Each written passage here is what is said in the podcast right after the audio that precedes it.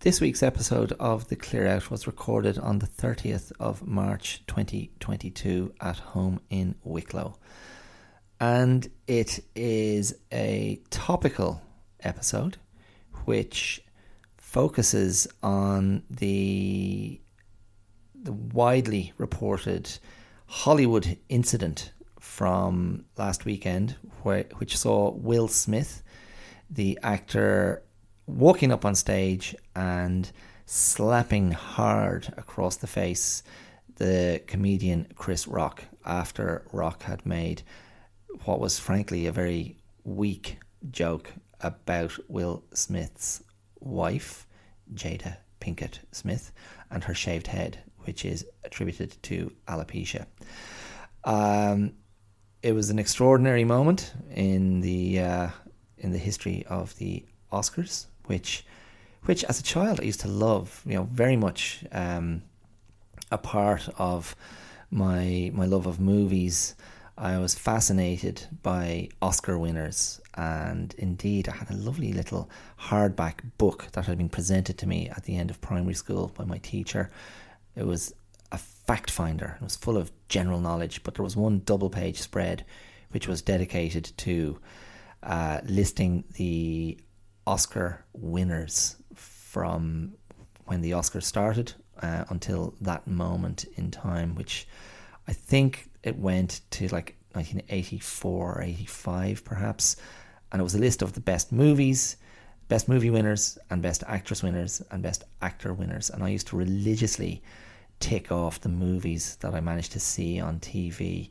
And for many years, I was a keen Oscar awards watcher. Um, but that ended at some point, and I started to realize that the Oscars rarely reflect the best movies that have been made, and there's all kinds of agendas and politics uh, involved. But there you go. Anyway, um, so this was a, shocking moment, and so I'm, you know, like many people, I found myself reflecting on it because um, I'm interested in the movies, and um, I just wanted to spend quite a bit of time in this episode talking about, you know, different ways to, to view the incident and to put it into a context of Hollywood celebrity lifestyle and to unpack some of the implications and to look at some of the the responses which fall into um, you know larger and topical discussions about violence and sexism um, uh, and all that kind of thing. And I kind of bring it to my own sort of you know conclusion and I also throw into the mix um, the, an idea that my, my cousin here at hashtag blessed presented me with the idea of one being one's own diagnostic tool in our quest for wellness. And I circle that back to Will Smith and Hollywood. And sure, how would anybody be well in that mad old world of the movies and Hollywood in particular. So um, yeah, so that's what's coming up in this week's episode. Um, and I had there's a, you know within within that conversation, within that discussion, there's also a bit of an analysis of the slap and what a slap can represent. And I didn't even go to the the sexy place with slaps, um, but there you go.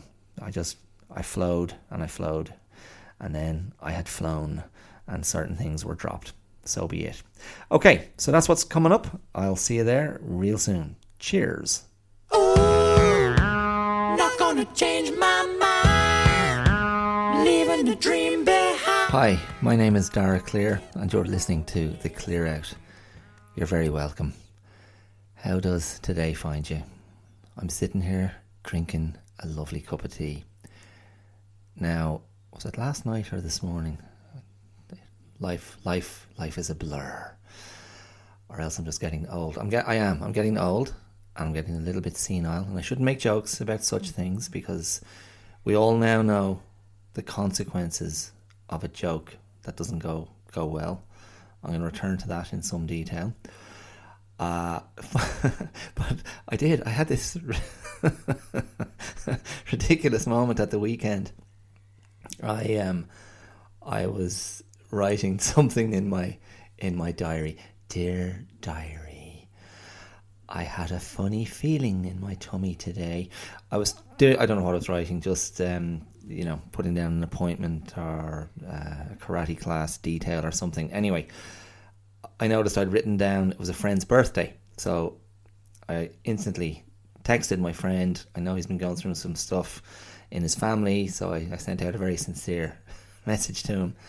And a little bit later on, he said, um, "Thanks very much. Uh, you know, you know, my birthday was a month ago." And I was like, "Yeah, I did know that."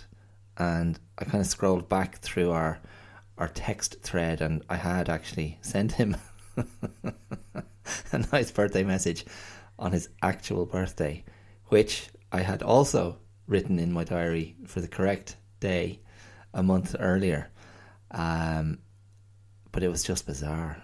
It was one of those what what why did I even write it down in you know a month later having already recorded it. Anyway, it felt it felt very bizarre or zarbi as some Parisians like to say. Is that an exclusively um, Parisian habit, or is it across certain parts of France where they play around with the uh, the words? I, I, I, can't remember what they call it. It's it's a little little bit like uh, in the agbe, look in the bag. I don't even know what that's called. There's a name for those things, but the French have their own version. So instead of c'est bizarre, you can say c'est zarbi um, if you if you choose if you choose. Uh, anyway, so that was that was a bit of a that was a bit of a senior moment. Um, and in all seriousness, I'm not really concerned. It's just amazing. It really how I think of it is other things just occupy that present focus of your brain and it's like there's this kind of push for attention all the time and things get knocked around and it's like you can't you just can't keep track of what you have and haven't done. Um, and other things just hold focus and the days just keep coming round and the hours and the minutes and the seconds and you're there. And it's like what the hell was i thinking about talking about doing aspiring to do hoping to do regretting hating resenting whatever. Anyway yesterday last night maybe it was last night. last night or this morning, my wife was placing the the herbal tea bags into their own container. So there was a little selection of nice herbal teas in the garden, in, in the garden, in the kitchen, and I'm all over the place. And you know, you know, you know how those tea bags come; they're individually wrapped in their nice little sachets. So she put them all in their own container. Um, on display beside the kettle with the other, you know, tea and coffee. And it's just lovely. It's just lovely. So what did I do? I went to make myself a cup of tea. It's a little bit chilly today and hashtag blessed. Colder weather is coming. Everyone keeps telling me there's snow on the way. After unprecedented lovely weather over the last week, we had an amazing spell of sunny days, warm days, a day you'd happily take in the middle of summer um, and not in the uh, kind of middle of spring as it is. So anyway, I went for my cup of tea there. Thought I'll have a cup of tea when I'm recording the podcast today. And what did I reach for? One of the nice herbals? No, I went straight for the Lyons. I went straight for the Lyons, the old traditional. The two big tea brands, the traditional tea brands in Ireland are Lyons, that's spelled with a Y, and Barry's. And uh, always been a Lyons man myself. I'm sure I've covered this fascinating territory before. This fascinating, gripping terrain. What kind of tea does Dara like? I like the old Lyons. Um, yeah, so there you go. Lyons, beautiful. Sometimes, do you know? Do you know my theory is? Do you know? Do you know what my theory is about the best cup of tea, the nicest cup of tea, the loveliest cup of tea? The best cup of tea is the one you don't have time to finish. Have you ever noticed that? You get it just right, the just the right strength, just the right heat, just the right amount of milk. If you if you're a milk taker, don't take the milk, and it's just lovely. But you're on the clock and you can't finish it. That's the nicest cup of tea. because otherwise you're sitting there a bit too long and it gets a bit cold and you know it's it, it, that that sort of tepid, not quite hot enough final gulp. No, not so good. But the one you don't have time to finish, that's usually the nicest cup of tea. Right? There's my little piece of wisdom. Okay? Okay, thanks for listening. Talk to you next week. ah, good luck. Um, so I realize, I realize I I am not in the habit of explaining what the podcast is about. And this is this is episode 45. So I'm closing in. I'm closing in over the next kind of month and a half. I'm closing in on um, a year of doing the podcast, and I've managed to produce an episode once a week, like clockwork. Um, and I realize apart from the the opening, the, the you know the, the the debut episode, the first episode, which was called "What the hell are we listening to?" Um, I've never, I, I don't often repeat the sort of the mission statement of the podcast, and so if someone's dropping, you know, listening for the first time, they're like, I really, I mean, apart from reading the description, they don't really know. Like, I'm not saying, well, this is the general thrust of the podcast. So I'm going to try and get back uh, back. I'm going to try and establish the habit of just a little about the podcast at the start of the episode. And it's not the start of the episode, really. I'm seven and a half minutes in. But I will just say, what is the podcast about? The podcast is an offshoot of my website, theclearout.com, which I started nine years ago. And on that, well, a blog. I say website because it sounds fancier than a blog. And on theclearout.com, I have written since then uh, little think pieces about emotional and psychological well being. And they have often had a sort of a, a confessional nature to them, exploring my own experience of that negotiation, trying to be um, emotionally and psychologically well, trying to find the right disposition uh, for life, trying to position myself in the way to be most at peace with myself.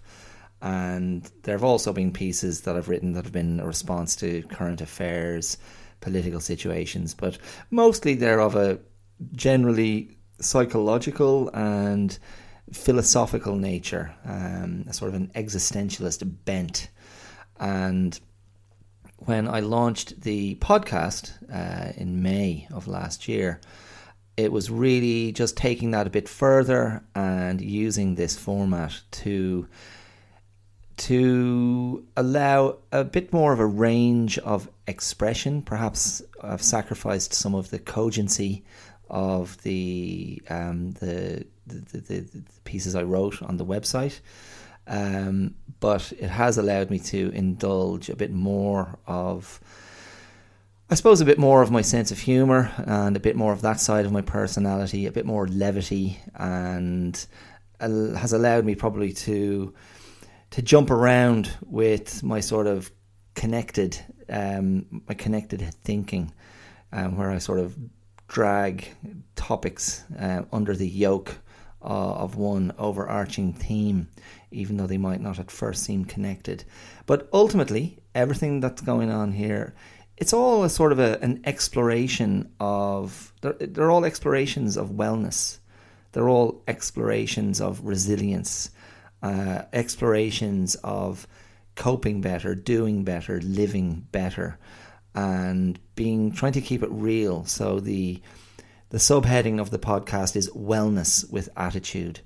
And that attitude mostly takes um, it takes the form of just trying to keep it real and call a, a spade a spade and not not be too precious and not be too po-faced and self-serious um, and to just be and to not lose the ability to to laugh at myself and you know to laugh at ourselves, the the, the, the collective the collective we, we the human race, humans, humans of planet Earth.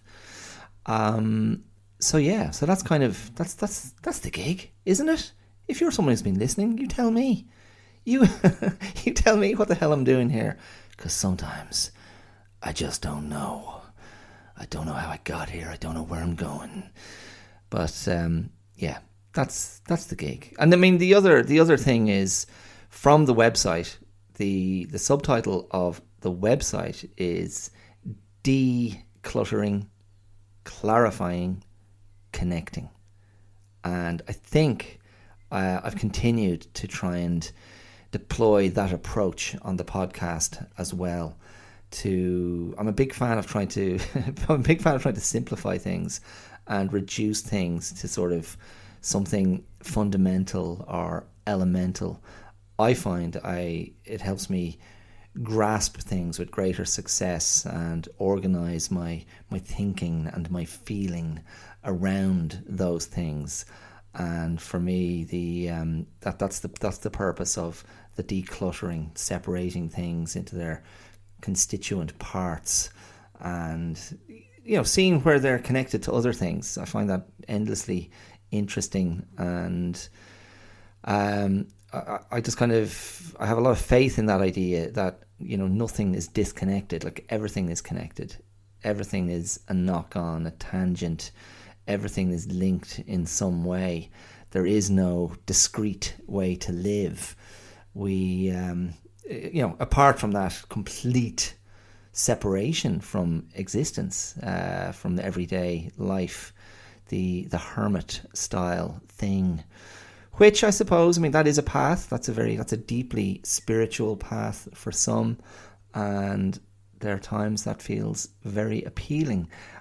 I mean, I, I, I would argue, I would argue that there are aspects of that in how I live my life and the podcast is an aspect of that. I mean, I don't use the word spirituality very much, but hmm, I don't know. There, there is something about what I'm doing here that is that is an expression of of I don't know what of a and again this idea of being connected. It's an expression of something that's connected, something inside me, which is the the desire to make sense of things, which is also the desire to communicate, and that impulse connecting with larger concepts and higher thought, which is not to say better thought, but just contemplating, you know, the metaphysical, and that's where the kind of philosophical notions come in. That's all in the mix as well. Now, to me, that can be there can be a spiritual aspect to that. There's sort of a an upward looking impulse, um, which is not just to say, "Am I looking? What am I, what am I looking up at? What am I looking up at up there? Is that a bird? Is that a bird about to go to the toilet over my head? Perhaps some say that's lucky. Some say it's just shitty. You decide. Um, speaking of birds, the chickens are very vocal at the moment very vocal. I don't know what's going on. If it's just the time of year and the the sap is rising, the rooster seems particularly active, particularly uh, particularly interested in his female companions, regardless of their own level of interest. And um, if that's not a metaphor for uh, you know, for uh, uh, you know established patriarchal structures. I, I, I don't know what is. Um, you can tell. You can tell by my tone of voice. I don't really believe that. However, I will tell you, I was, you know, my, my, my daughter was perplexed and frustrated. She's like, why is the rooster not leaving those chickens alone? And I was like, eh, well, you know, maybe it's the time of year, spring. It's kind of the, you know, the baby making time. um, because the rooster's foisting himself on these poor, these poor defenseless chickens constantly. Um, it's very brief. It's a very, it's a very brief exchange, uh, I, I will say. Um, but my daughter's kind of taken that notion, and now every time she sees the rooster running after one of the other chickens, she's she just shouts at the rooster, "Just you know, stop! They're not interested. They don't want to marry you." Um, so I'm just going to let her. I'm going to let her park it in that place. It's a in her mind, it's a it's a matrimonial pursuit. There's um, there's something lovely and innocent and that uh, that lovely sort of ch- children. They've they've a lot of natural conservatism, Um, now you might say that's social conditioning. That's the stereotypes and the gender norms that are presented to them. Um, I, yeah, but uh, look, there's time. Don't worry, there's time. Every child can become woke given enough material, given given enough time. Okay, and so to the to the topic in hand today. Now that I've finished uh, breaking down the the podcasts raison d'être. I'm going to throw in a bit, a bit of French this week, okay? A few little bon mots. Uh, the raison d'être of the podcast, that amalgam of missions, the mélange, if you will. so I'm gonna I'm gonna mélange um, a couple of things in today's episode, and I'm going to start with one of the big topics one of the hot stories from the world of the arts, the world of movies. Yes, I'm going to go to Hollywood, not Hollywood, County Wicklow, which is not too far from where I live, but Hollywood, LA, home of the American movie industry. And of course, you'd have to be living in a cave like one of the, the aforementioned hermits with no Wi Fi, no screens, and nobody sending you up smoke signals or dropping off the daily paper, you'd have to be there to um, to not know what happened at the Oscars ceremony on um, Sunday night. The basically what happened very simple, very simple. Chris Rock, the comedian, was uh, up on stage to present an award, and he was just doing a bit of a bit of a spiel, bit of a bit of slagging, a bit of that kind of roasting humour that um, certain stand-up comedians feel obliged to do, and it seems to be just the um, it seems to be de rigueur. It seems to be the norm at these big uh, award ceremonies, where if you're a comedian, you've got to throw some crap at the high-profile celebrities in the audience. And um, in any case, I think pretty much in the front row or close to the front row in the in the um, the Dolby Theatre where the Oscars were held. We're sitting Will Smith, who the uh, the received wisdom was that Will Smith was about to be coronated that night with his first ever Best Actor award, and it was just seen uh, it was seen to, seen to be a sure thing. Uh, I think I referred to that movie that he's in, um, King Richard, about the the um, the tennis players, Venus and Serena Williams, and how their father was maybe the driving force behind their their rise, their success. Um, you know, yeah, amazingly successful athletes. But anyway, and and apparently, I referred to this last week. Will Smith gives a great performance. I haven't seen it yet, so I can't comment. But that's that was the word. Will Smith. He's a he's a lock.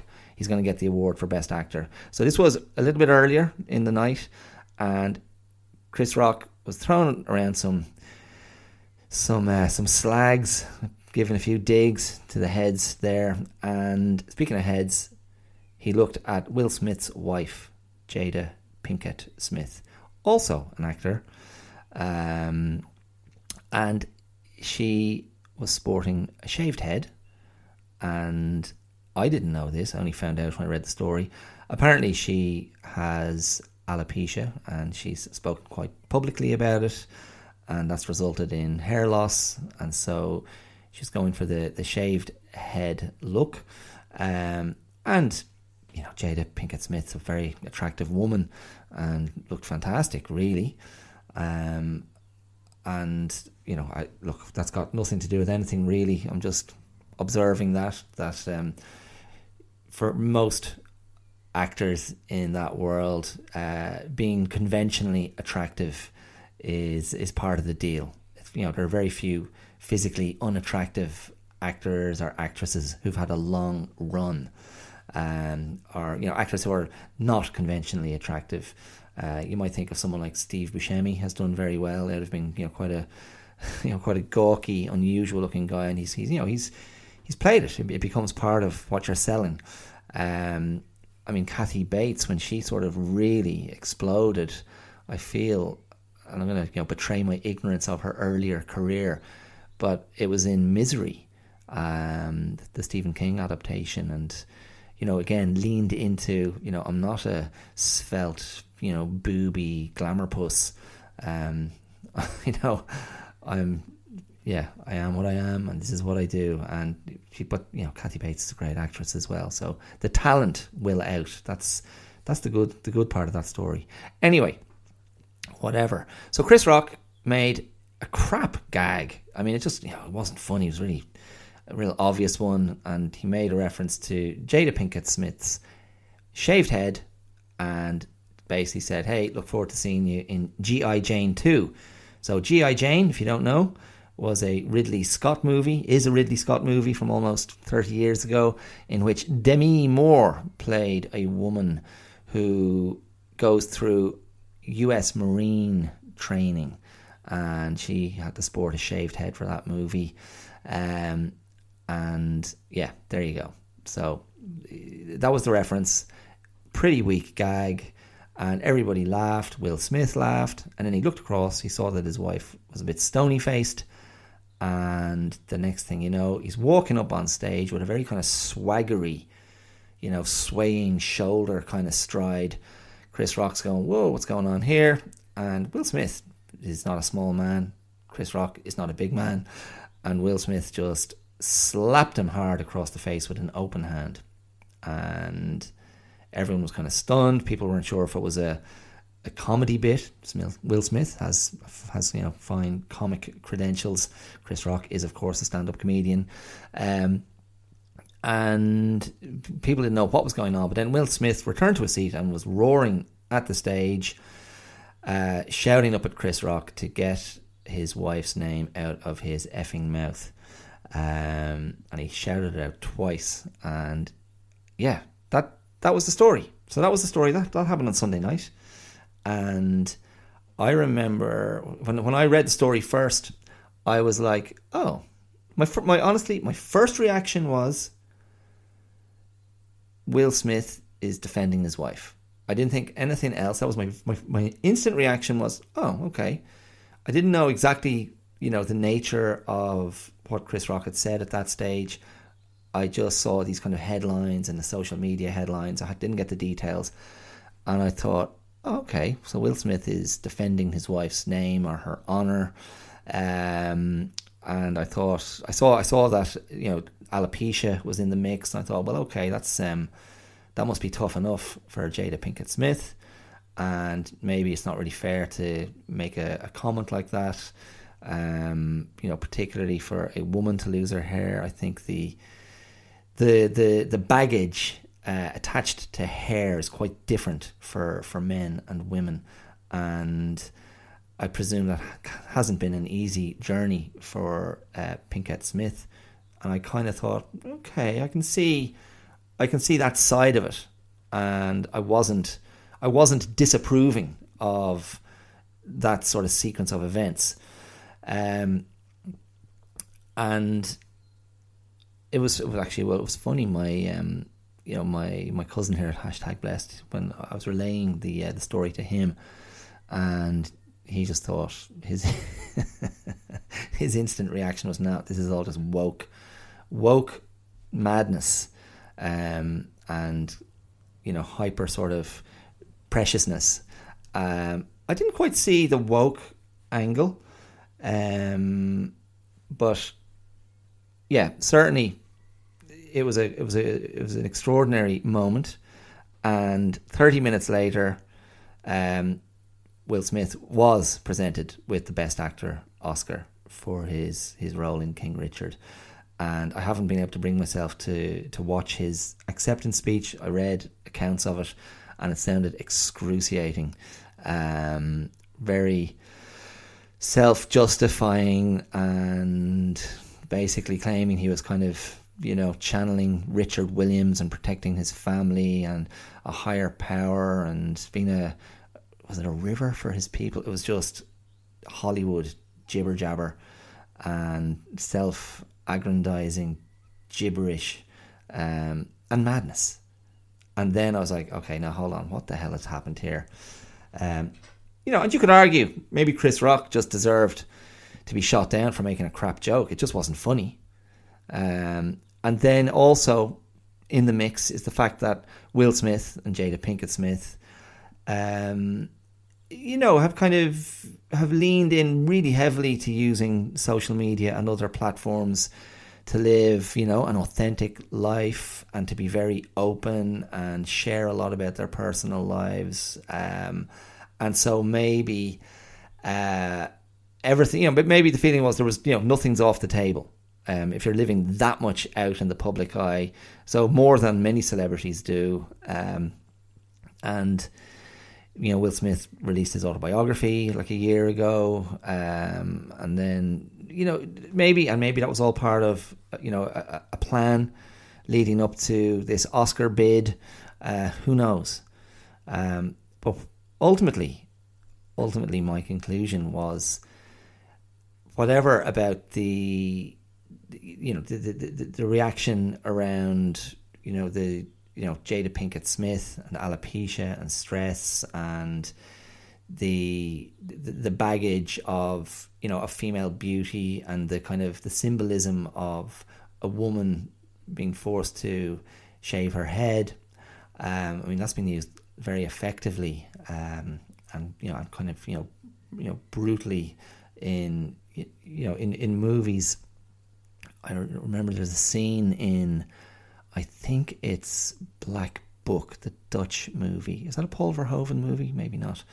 Um, and it's set during the Second World War, and women who it's at the end of the war, and in this town or village, the women who were known to have slept with the enemy, known to have slept with uh, German soldiers, were basically set upon by villagers and violently had their hair cut and their heads shaved. And yeah, it's very, yeah, I mean, it's a very effective scene and very confronting. And the whole idea, I suppose, is to to hit them, hit the women or punish the women, um, you know, in that area that they were using to secure their their safety with German soldiers and to kind of take away their beauty and of course you know hair has that that that symbolism um, in fact, here's a good one. I remember years ago one of my girlfriends telling me that the you know that a horse's tail and the way it hangs around that shapely horse's derriere, more French, thanks very much. Um, you know that that is you know subconsciously that is stimulating for men because it's representing the female shape and the long hair and the voluptuousness of the female form as you look at the back of a horse. Um, I'm not sure I believed it then, and I'm not sure I believe it now, but uh, that just popped in my head. Uh, certainly, you can see the long. It's not the mane; it's the tail. That long tail could look like a, a woman's hair, or a man, or a man's hair. A man who has long hair. You know, look at those Vikings. Even look at myself back in the day. I had long, lovely, long, red, curly hair. Uh, so there's that part of the story. There's also the story about violence, male violence. I mean, that's been a big, you know, there's no place for violence. Now, look, I, you know, I, again, I, I, find myself returning to one of the the themes that I can never quite put away um, on the podcast, and it is a reflection of the times we live in. But okay, I don't think Chris Rock should have been hit. Uh, I don't think he deserved to be slapped. Um, but I don't think that there's a big conversation that needs to be had around male violence because some Hollywood celebrity slapped another Hollywood celebrity. Um, I don't know. It's not. I don't. I'm not under the under the impression that Chris, uh, that Chris, that Will Smith has a long history of violence or a long history of punching or slapping people. Um, it's a it's a it's a it's a one time incident, uh, and you go, whoa, that was extreme. Now, you can. There's other there's other are you know other lines and other hot takes. Um, and other bits of punditry around the whole incident that it should have been a night to celebrate Jane Campion getting the Best Director Oscar, only the third woman in the history of the Oscars to get a Best Director Oscar. Uh, it should have been a story about Ariana DeBose, who plays, um, oh my goodness, I've just gone blank on her name. Anita in Steven Spielberg's West Side Story, and she is a woman of color, as they say, so a, a black woman. Uh, she's also queer, um, and so for her to get a the Best Supporting Actor Oscar for her role in West Side Story, that should have been a moment. And also the director of the best film this year. Uh, I can't. The film is called Coda, C O D A, which stands for Child of Deaf Adults. Um, I think that's what it stands for. Um, I haven't seen that movie, but that was directed by a woman as well, whose name I do not know off the top of my head. So that was another take that we should be celebrating these great wins for for women. Um, and you know, for for women, you know, who are representing particular, overcoming particular barriers, historical, you know, historically speaking or traditionally speaking, um, you know much more difficult for women to succeed, much more difficult for women of color to succeed, much more difficult for a gay woman to succeed. Um, again, you know, so that that is. I mean, that's not a, that's not not a story, but the take was okay. Well, no one's going to talk about this now. They're all going to be talking about Will Smith, and here I am talking about Will Smith smacking Chris Rock. Oh, now, here's another thing to throw into the mix, and this feeds into Will Smith emasculating Chris Rock by choosing not to punch him, by choosing not to punch him with a fist, which is, you know, that's considered. This is how you know we'll go out and we'll settle this like men, and I'll punch you. We'll yeah we'll have fisticuffs.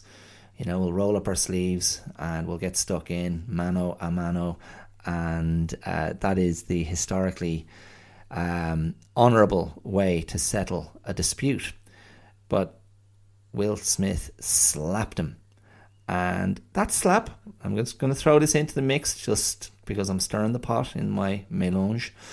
Um, some people call that a bitch slap. There you go. I said it. And there's a word, there's a term, a phrase that is it doesn't it doesn't it doesn't get much more misogynistic than that. It's so loaded with sexism, um, it's and it's a, it's it's a, it's a double it's a double layer of sexism because one, you know, there's a name for this is how I hit women, so it, that's you know that's already an offensive idea, um, and so I I hit women um, with an open hand, and I don't call them women. I call them bitches. And so you've got kind of there's a you know again it's just layered. It's a very deeply entrenched sort of misogynistic language, and then to do that to a man, the idea is you're so I, I don't rate you as a man. I don't rate you as an equal. I don't rate you as a peer. You're you're like a woman to me, and so I'm going to bitch slap you. So it's just so then you can go, whoa, it's all representative of toxic masculinity. I mean, pff, I don't really buy that. Again, we're taking you take one incident and you project all that stuff onto it. And you can say, but Dara, that's what you're doing. I'm not. I'm just trying to understand it and unpack it and explain it and contextualize it, which is not the same thing. Um, I mean, you know, I try to strip it back to should you be hitting anybody in the first place? Like, is I, I have this conversation with my daughter all the time because she, when she objects to something I do or objects to something I say, she likes to hit me. Very instinctively, very impulsively, she just lashes out and gives me a day. It's not. It's not necessarily very violent. It's not necessarily coming with a lot of anger attached to it, but it's an impulse she has, and it's partly. It's not not partly. I mean, it's massively my fault because of the way my daughter and I play and we can be quite rough and tumble. And I like that. I you know I like her to be boisterous. I enjoy her being physical. Um, I like her to be a bit tough in that way, um, and I like her being playful in that way. It's a language I recognise and enjoy. However, I have been consistent um, in saying you don't don't use your hands when you're angry, because um, I've done that and I'm going to put my hand up. I've given my daughter a clip across the ear or the top of the head when you know I've just lost control and been angry, or you know she's been particularly confrontational, and I'm not saying that with any pride. I'm not saying that with any justification. I consider that a failure on my part, and I've you know the times it's happened, I've always you know I always try to kind of come back and own my my you know own that failure and own that loss of control and you know basically make myself humble um, and contrite in front of my daughter to go I shouldn't have done that. I regret doing that. And I'm sorry about how it made you feel. Um, and you know often it's it's it's not necessarily the physical it's not necessarily like the, the physical force of that contact but it's what it represents and again, like that idea of a slap. I mean, I've, I haven't had too much experience of this in my life, being on the receiving end of a slap. But I do remember vividly one time years ago, I was in London, staying with my late grandmother, my mother's mother, and she had issued instructions. I was heading out into the city with, I think my was my cousin from America, uh, from New York, was over visiting at the same time. I think it was that year, and for some reason he he mustn't have been staying with my with our grandmother. Um, but we were out, and my grandmother had said, "Look, make sure, don't forget your key.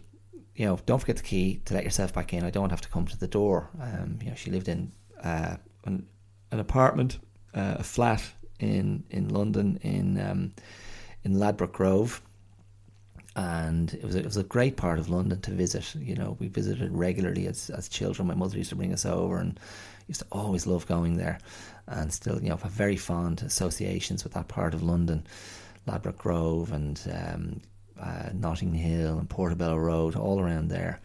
Um, but in any case, I messed up. I forgot to bring the key, and I got back. It wasn't too late, but that wasn't the point. And I had to buzz and get my grandmother to come out and walk down the corridor and open the front door. And she opened the door and she just reached out and she gave me a little slap across the face. and oh my god, I felt so bad, and it wasn't in any way painful. I mean, it was it was like being slapped by an old woman who didn't have much strength, and that's that was what she was. So it was like being slapped by a, a wet leaf. But I felt it in the pit of my stomach. And I just felt so bad and sort of shocked and ashamed um, by the sort of the indignity of being slapped across the face. Um, yeah, so that's that's one. You know, so the the slap. It's a very you know, and you, you think about it, you go back historically. I mean, that was how you would challenge someone to a duel. You'd remove your glove and slap them across the face with your glove. Uh, you, know, you're throwing down the gauntlet. Now, for some reason, I think of a metal gauntlet, and maybe you know we're talking about medieval knights. Uh, I didn't go and I didn't go and do any fact checking before I, you know before I pressed record, but we're in this territory. I mean, you know, the hand, the, the glove across the face. I mean, this glove that I use, what, to hold my horse, to hold the reins, to hold weapons. The glove that maybe gets covered in blood and filth. Um, I'd have to go back and do some research on that and find out what. I might have to return to that next week. Um, but again, the slap across the face. It's um, you know, it's it's it's it's, it's emasculating, it's insulting, um, and that was that was Will Smith's chosen weapon um, on the night. I'm just having a flash. I think I did get slapped by an, an ex girlfriend. Um, and another ex girlfriend, actually, another ex girlfriend, a different one. She used to just, a bit like my daughter, used to habitually just punch me um, when she was a bit angry and she she wasn't holding back. I didn't feel like I was getting. I didn't. I shouldn't laugh.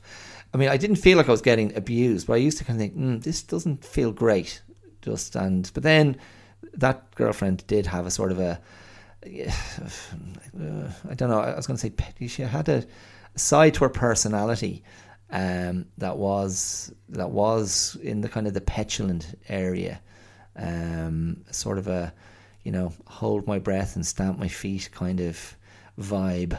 Um, and so it kind of fit.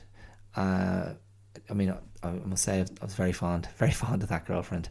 Um, but in any case, there was a different girlfriend. I think as a prank, I threw a glass of water in her face. Oh, how we laughed! Not that funny, I guess, when I think about it now. But I mean, there was context, and it was just, you know, it wasn't mean. It was coming from a fun place. But anyway, I got a slap in the face for that one. That's it, I think. That's not too bad, is it? Two. Uh, oh, my daughter. I told you that one. I'm sure I've told you that one before. I'm pretty sure a few years ago in Melbourne, my daughter gave me an enormous slap in the face one time um, because I wasn't listening to her, and I was trying to I was trying to dry her after a bath, and I was distracted. I was thinking, I'll get her. I was trying to do the, the evening routine. I'm get her into her pajamas, and I'm going to make dinner, and I'm going to tidy up, and then I'm going to do this, and then I'm going to do that. And my daughter was trying to tell me something, and I just kept on going, no, no, in a second, in a second. And then she just pulled back and let rip and walloped me across the face and just said, Dada, you're not listening to me. and, and as I said before, where where was my karate then? Didn't help me. I got knocked out by a, a five year old. Um or maybe younger. Gosh. Anyway, it was yeah, it was a stunning little moment and I sent her to a room. But a part of me was a part of me was I mean, apart from being shocked and you know, she'd never seen anything like that. I, you know, I'd never certainly there'd never been any demonstration of that action in our family, in our household. Um, but she got my attention. and I was quite proud of her on a level. I was thinking, wow, that's very assertive. Um, and I thought, cool. I hope she, I hope she keeps a bit of that fire in her. Um, but yeah, that uh, yeah, I just remember that one as well. But anyway, the I don't know where I'm going with this now. Hold on. Yeah, so the the the Will Smith thing then ultimately my feeling was this is a guy who is not keeping it together. And this is what I find interesting about it. And I referred to Will Smith as recently as last week and I've spoken about him before on the podcast. He is not an actor I love. I think he's a very charming presence on screen and has had a great career. Um, in but but my resistance to him has always been I'd never I've never found him that authentic as a performer. I've always found him playing cute, playing a little bit kind of puppy dog, playing you know, lovable, adorable. Please like me. Uh, now you can you can put that you can put that into uh, you can put that into a, a, race context. You can put that into a careerist context, and you know I can put him with his wife and kind of go, okay, they're working it. They've worked the game. They've worked the system. They're a power couple. They're very big celebrities, um, and they're maybe going, this is the way, if we're going to succeed, we've got to play it this way because we're black, because we're African American, and it the rule book is different. Um, and so maybe it's a career choice to go, I'm not going to do these kind of roles, I'm not going to say those kind of things, I'm not going to live that kind of life, and I'm going to lean into presenting this persona on and off camera. Um, and I can step back and go, okay, well, that's a choice. And, you know, he's absolutely entitled to make that choice. And they, as a couple, are entitled to make the choices they've made in the public eye to present this version of themselves. But I think really the lie or the pressure of all of that, the pressure of those choices, the pressure of maybe not living more authentically or not allowing this more complete side of the personality to be present, I think it all exploded, that pressure exploded in that moment at the Oscars the other night, where Will Smith lost control and went up and slapped Chris Rock. Um, I think it's a symptom, perhaps, of living that celebrity life. It's a symptom of being in Hollywood. It's a symptom of having that persona and a symptom of of of not being able to be real. And I think maybe there's a lot of egotism there and there's a lot of Hollywood madness and the kind of the cosseted um, you know, hyper aggrandized personality, huge amount of excessive, um, you know, adoration and admiration and love and approval coming your way and believing your own hype and selling that persona um, at a cost. And the cost is, but I'm, I'm not being real and then being in the public eye, about to have this big moment in your career, 30 years of, of a career, very successful, and finally going to get that crowning achievement of an Academy Award for, again, what I believe is a very good performance, um, according to all reports. And then just sort of losing all perspective in that moment and going, haha, great, yeah, funny joke, Chris, whatever.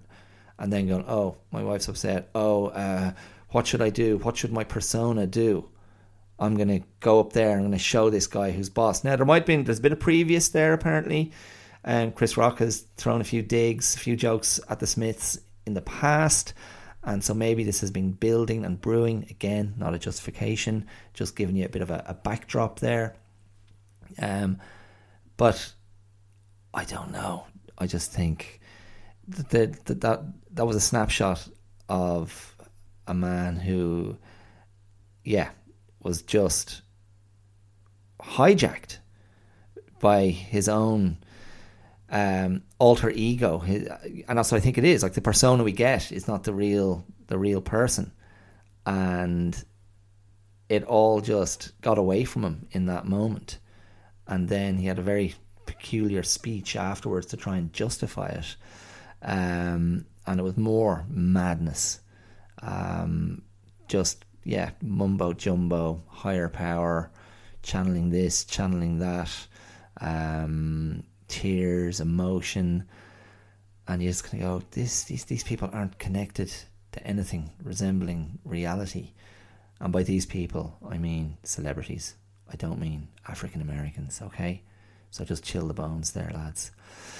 Um, but okay, so listen here. This is where I want to take this, and you know maybe I've you know I, I apologize if this has been enormously boring. I didn't mean to to dwell to dwell on it for so long, but let me just drop this in now, right? And I'm gonna I'm gonna circle back. So my cousin here at hashtag blessed has had um, has had a bad experience with um, with the the COVID vaccine. He got the COVID vaccine last June or July and hasn't been well since. And the the bad vaccine reaction that many people have had fundamentally resembles long COVID, and it becomes a sort of a an immune system uh, kind of syndrome uh, or an attack on the, the, the immune system, where the certainly in my, my cousin's case, the immune system just keeps overreacting to different things coming into the body and had you know kind of overcompensates and leaves him has left him depleted and very compromised physically um, throughout the, the, the, the, subsequent period. So you know we're talking you know the last eight to nine months, um, and there's been better spells and worse spells. But he, he had a bit of a a bad spell recently and went up to see a specialist, and the specialist gave him a very generic uh, prescription, um, which I was kind of amazed at. But fundamentally, the specialist was saying, "Look, I don't really know. You know, we don't know," and you have to put it into the context of the the time frame and how much you know data has been collected, how much research has been done, and what doctors are working with when they try to assess or diagnose someone presenting with these myriad symptoms. And the the prescription was so generic um, and non-specific that it just almost felt like a placebo, you know, prescription and a placebo kind of diagnosis. And so, my cousin uh, presented the doctor with his take, which was, so basically, and this is the phrase he used, which I think is excellent. He said, so basically, I'm the diagnostic tool. And the doctor had to go, yeah, like I'm gonna you to take this stuff, go away, see what happens, and come back and tell me. Um, so you know, my cousin's fundamental position is like he's a, a, guinea pig, and that they're using him as the tool with which to diagnose the symptom. And okay, try a bit of this, try a bit of that, and then then I can check check it off the list or keep it on the list. Um, but I liked this idea um, of of being a diagnostic tool and this so now I'm I'm just you know I'm I'm leaving my cousin behind, and he's he's doing very well at the moment. Thanks very much. Um, but I just thought this idea that you're a diagnostic tool of your own wellness. So I'm not talking now anymore about a medical situation.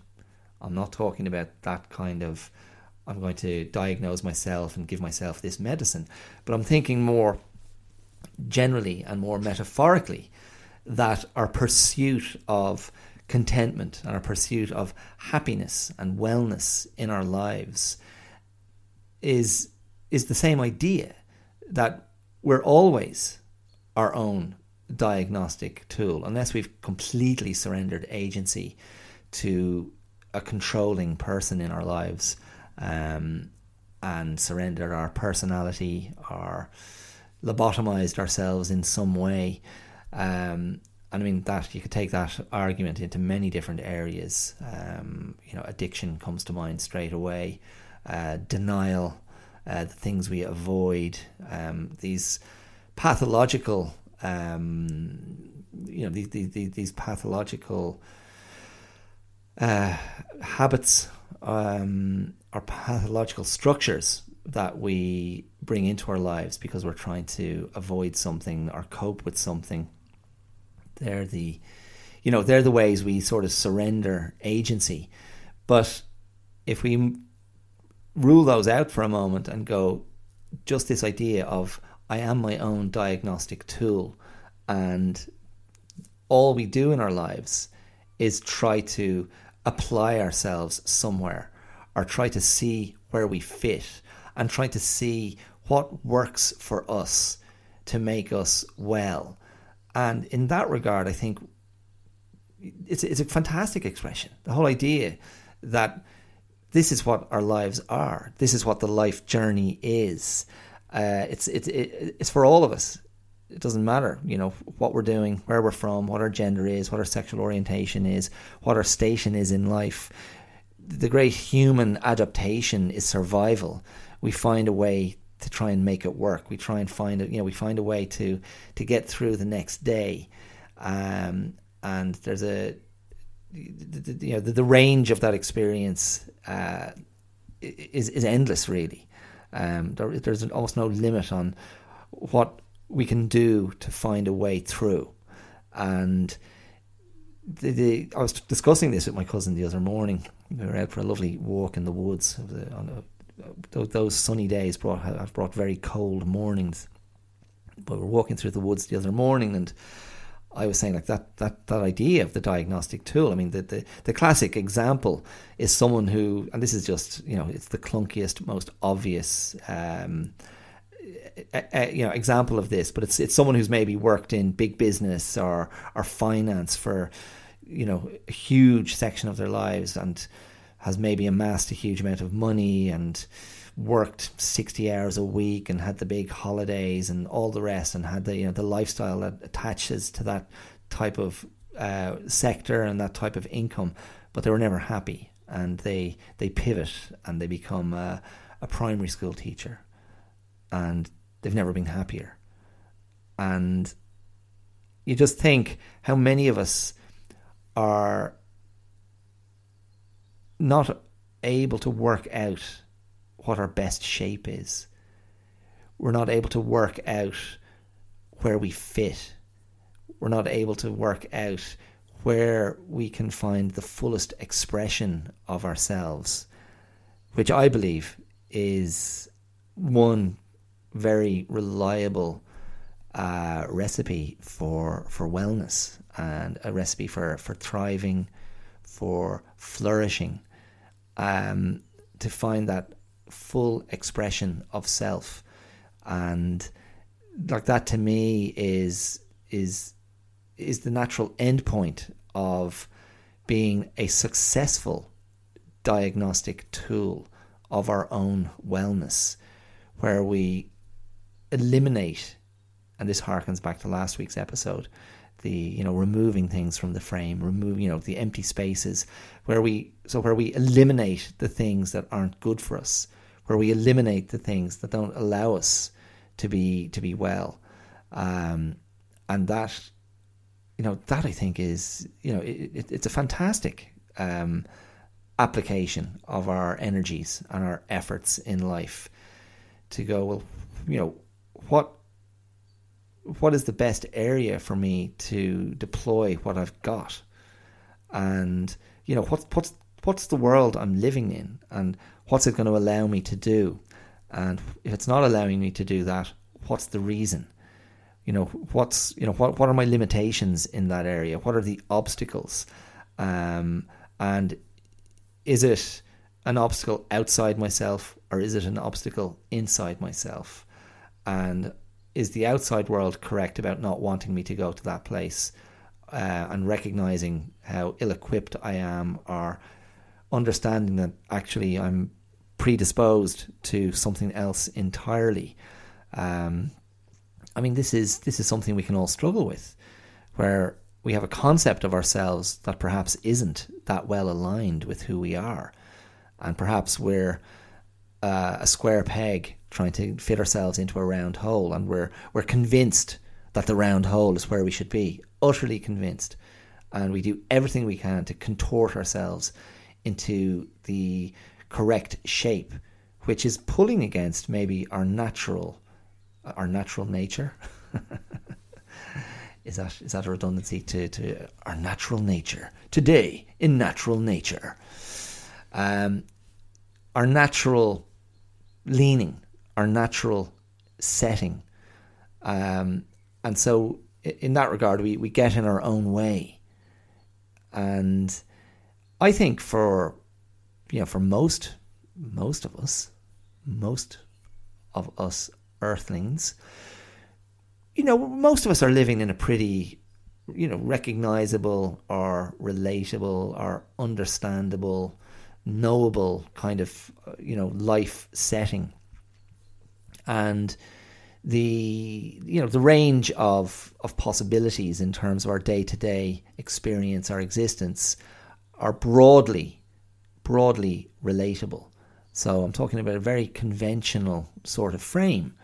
So even if arguably I'm doing something slightly less conventional the way I'm choosing to try and live at the moment, you, you know, it, it, there's nothing outlandish in what I'm doing. Like, I mean, teaching martial arts, producing content for a wellness app, doing the podcast, doing a few other bits and pieces.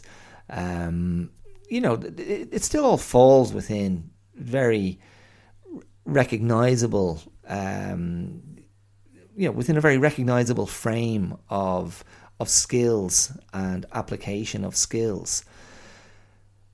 What most of us can't relate to is being a huge celebrity, being a kind of superstar.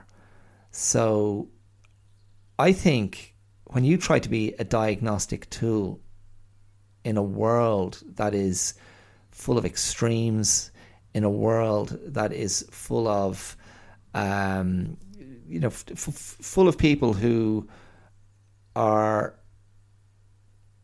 f- you know, constantly perpetuating a sort of a, you know, a myth of of success, of of hyper achievement, um, and packaging it into a a very aggressive, positive um, persona. You know, the, the, the shiny, happy people of the movies. Um, we're, and we're talking, yeah, we are talking about Hollywood after all. Um, this isn't some kind of indie sector, um, you know, where people are, you know, making movies for, for, for scraps.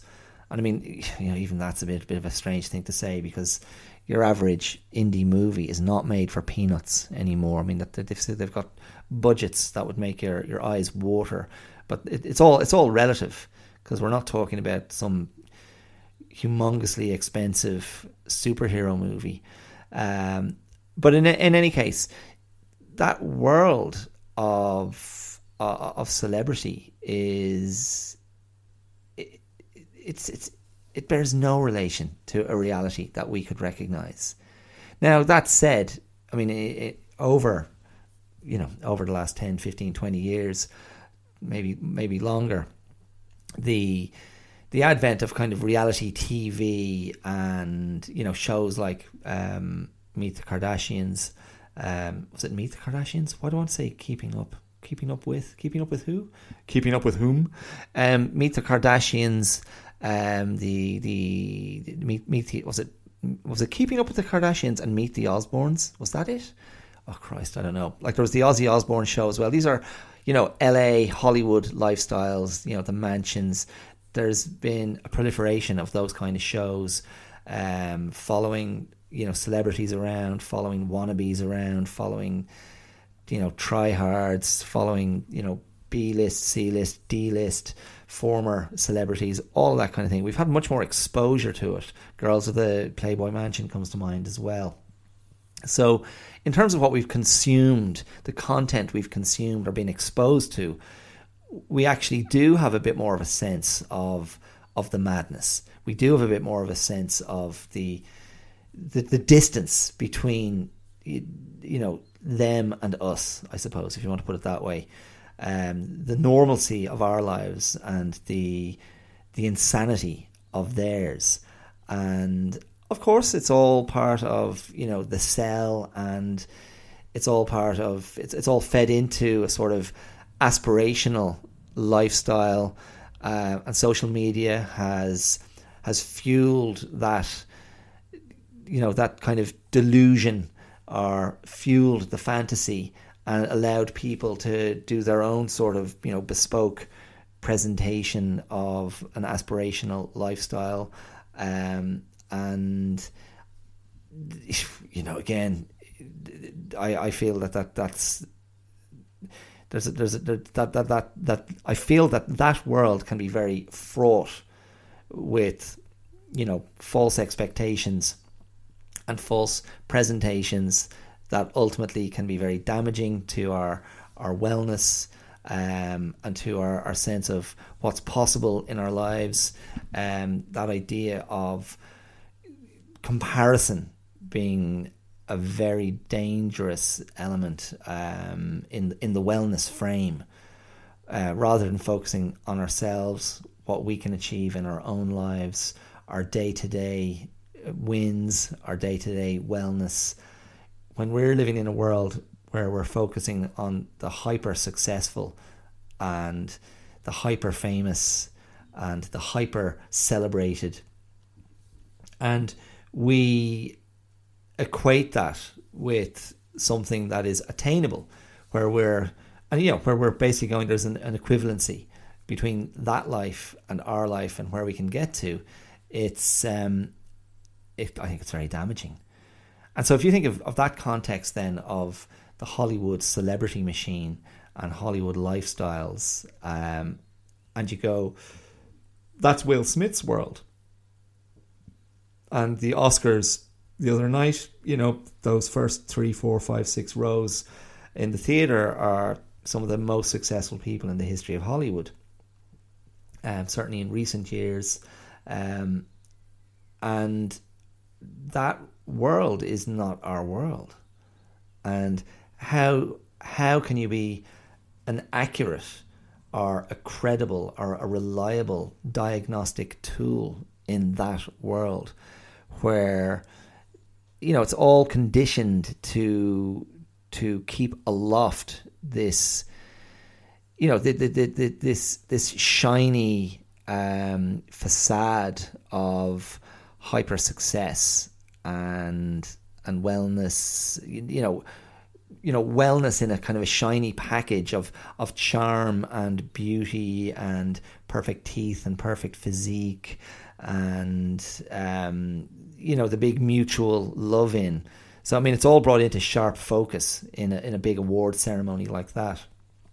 Uh, so how can you be a, an accurate diagnostic tool in that environment?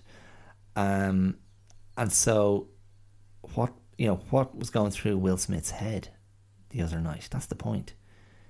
Can Will Smith diagnose himself, you know, accurately? Can he get a, a really true read on where he is, on who he is, on what he's doing? Um, and I would say, if you're using the slap as an indicator of of wellness and an indicator of this is a man who's in a good place in his life you'd have to kind of go, no, I don't think so. This is unhinged behavior, and the you know the speech backs up my theory of unhingedness. Um, so anyway, I mean, if you want, and look, I tell you what, one thing you could read, and maybe I'll throw the link in with the uh, in the description. Hadley Freeman, the uh, journalist who writes for the Manchester Guardian, the Guardian. She's American, but um, writes for the Guardian. I think she's in London, you know, England based, and she she always she kind of covers a bit of the kind of celebrity Hollywood uh, territory. Uh, I think she's good. Like she's a fan, but you know she's also able to laugh at herself, um, and certainly able to laugh at the celebrities. Not snarky. Can kind of see the just can see the fluffy you know madness of it all. But she did a nice piece on how no one was willing to talk about the slap in one of the you know in the party circuit after the Oscars, but she finally got a little bit out of the actor Jesse Plemons, who um, Jesse Plemons is he's one of those really interesting actors, and he falls into the category of not being conventionally um, dreamy or dishy or hunky or spunky. He's um, kind of he's kind of um, rather innocuous looking and a bit doughy and dough faced, but he's kind of brilliant. He was great and kind of chilling in the uh, in the TV show Breaking Bad as this, you know, shockingly and unexpectedly uh, scary sociopath. Um, kind of like this baby faced young guy who was capable of the most dreadful things. Uh, he was also brilliant in the, I think it was the second season of Fargo, playing opposite Kirsten Dunst. Um, they're um, they're a couple now. Shout out to Kirsten Dunst. I've always been a fan. Always been a fan. Ever since Interview with the Vampire, I thought this this is a talented, this is a talented person, and so it's proved. They both appear in Jane Campion's Power of the Dog, um, and in any case, Hadley Freeman got a hold of Jesse Plemons at one of these parties, and he he his take he was trying to put it into context, and I'm just going to quote I'm going to quote directly from the um, the the Hadley Freeman article because uh, he said that. He said, Yeah, we were pretty close, he said, referring to himself and his fiancee, fellow nominee, Kirsten Dunst. At first, I thought it was a joke. Then, when Smith was shouting all those swear words, I thought, oh, maybe they'll bleep those out. Uh, and then I realized it wasn't a joke. And yeah, it was pretty weird. And here he pauses. I'm not quoting. Um, that's so here he pauses and he says, back, I'm quoting him again now. He says, But you know, all this, he said, gesturing around the party, is pretty strange. And everyone's feeling so riled up and strange and everything's kind of nuts. So maybe it kind of made sense, you know? And that's what Jesse Plemons said. And I think he's in, you know, very few words, quite succinctly saying, it's all madness. This is a this is madness. This Hollywood celebrities, an Academy Awards party, the high point of the year for Hollywood movie makers.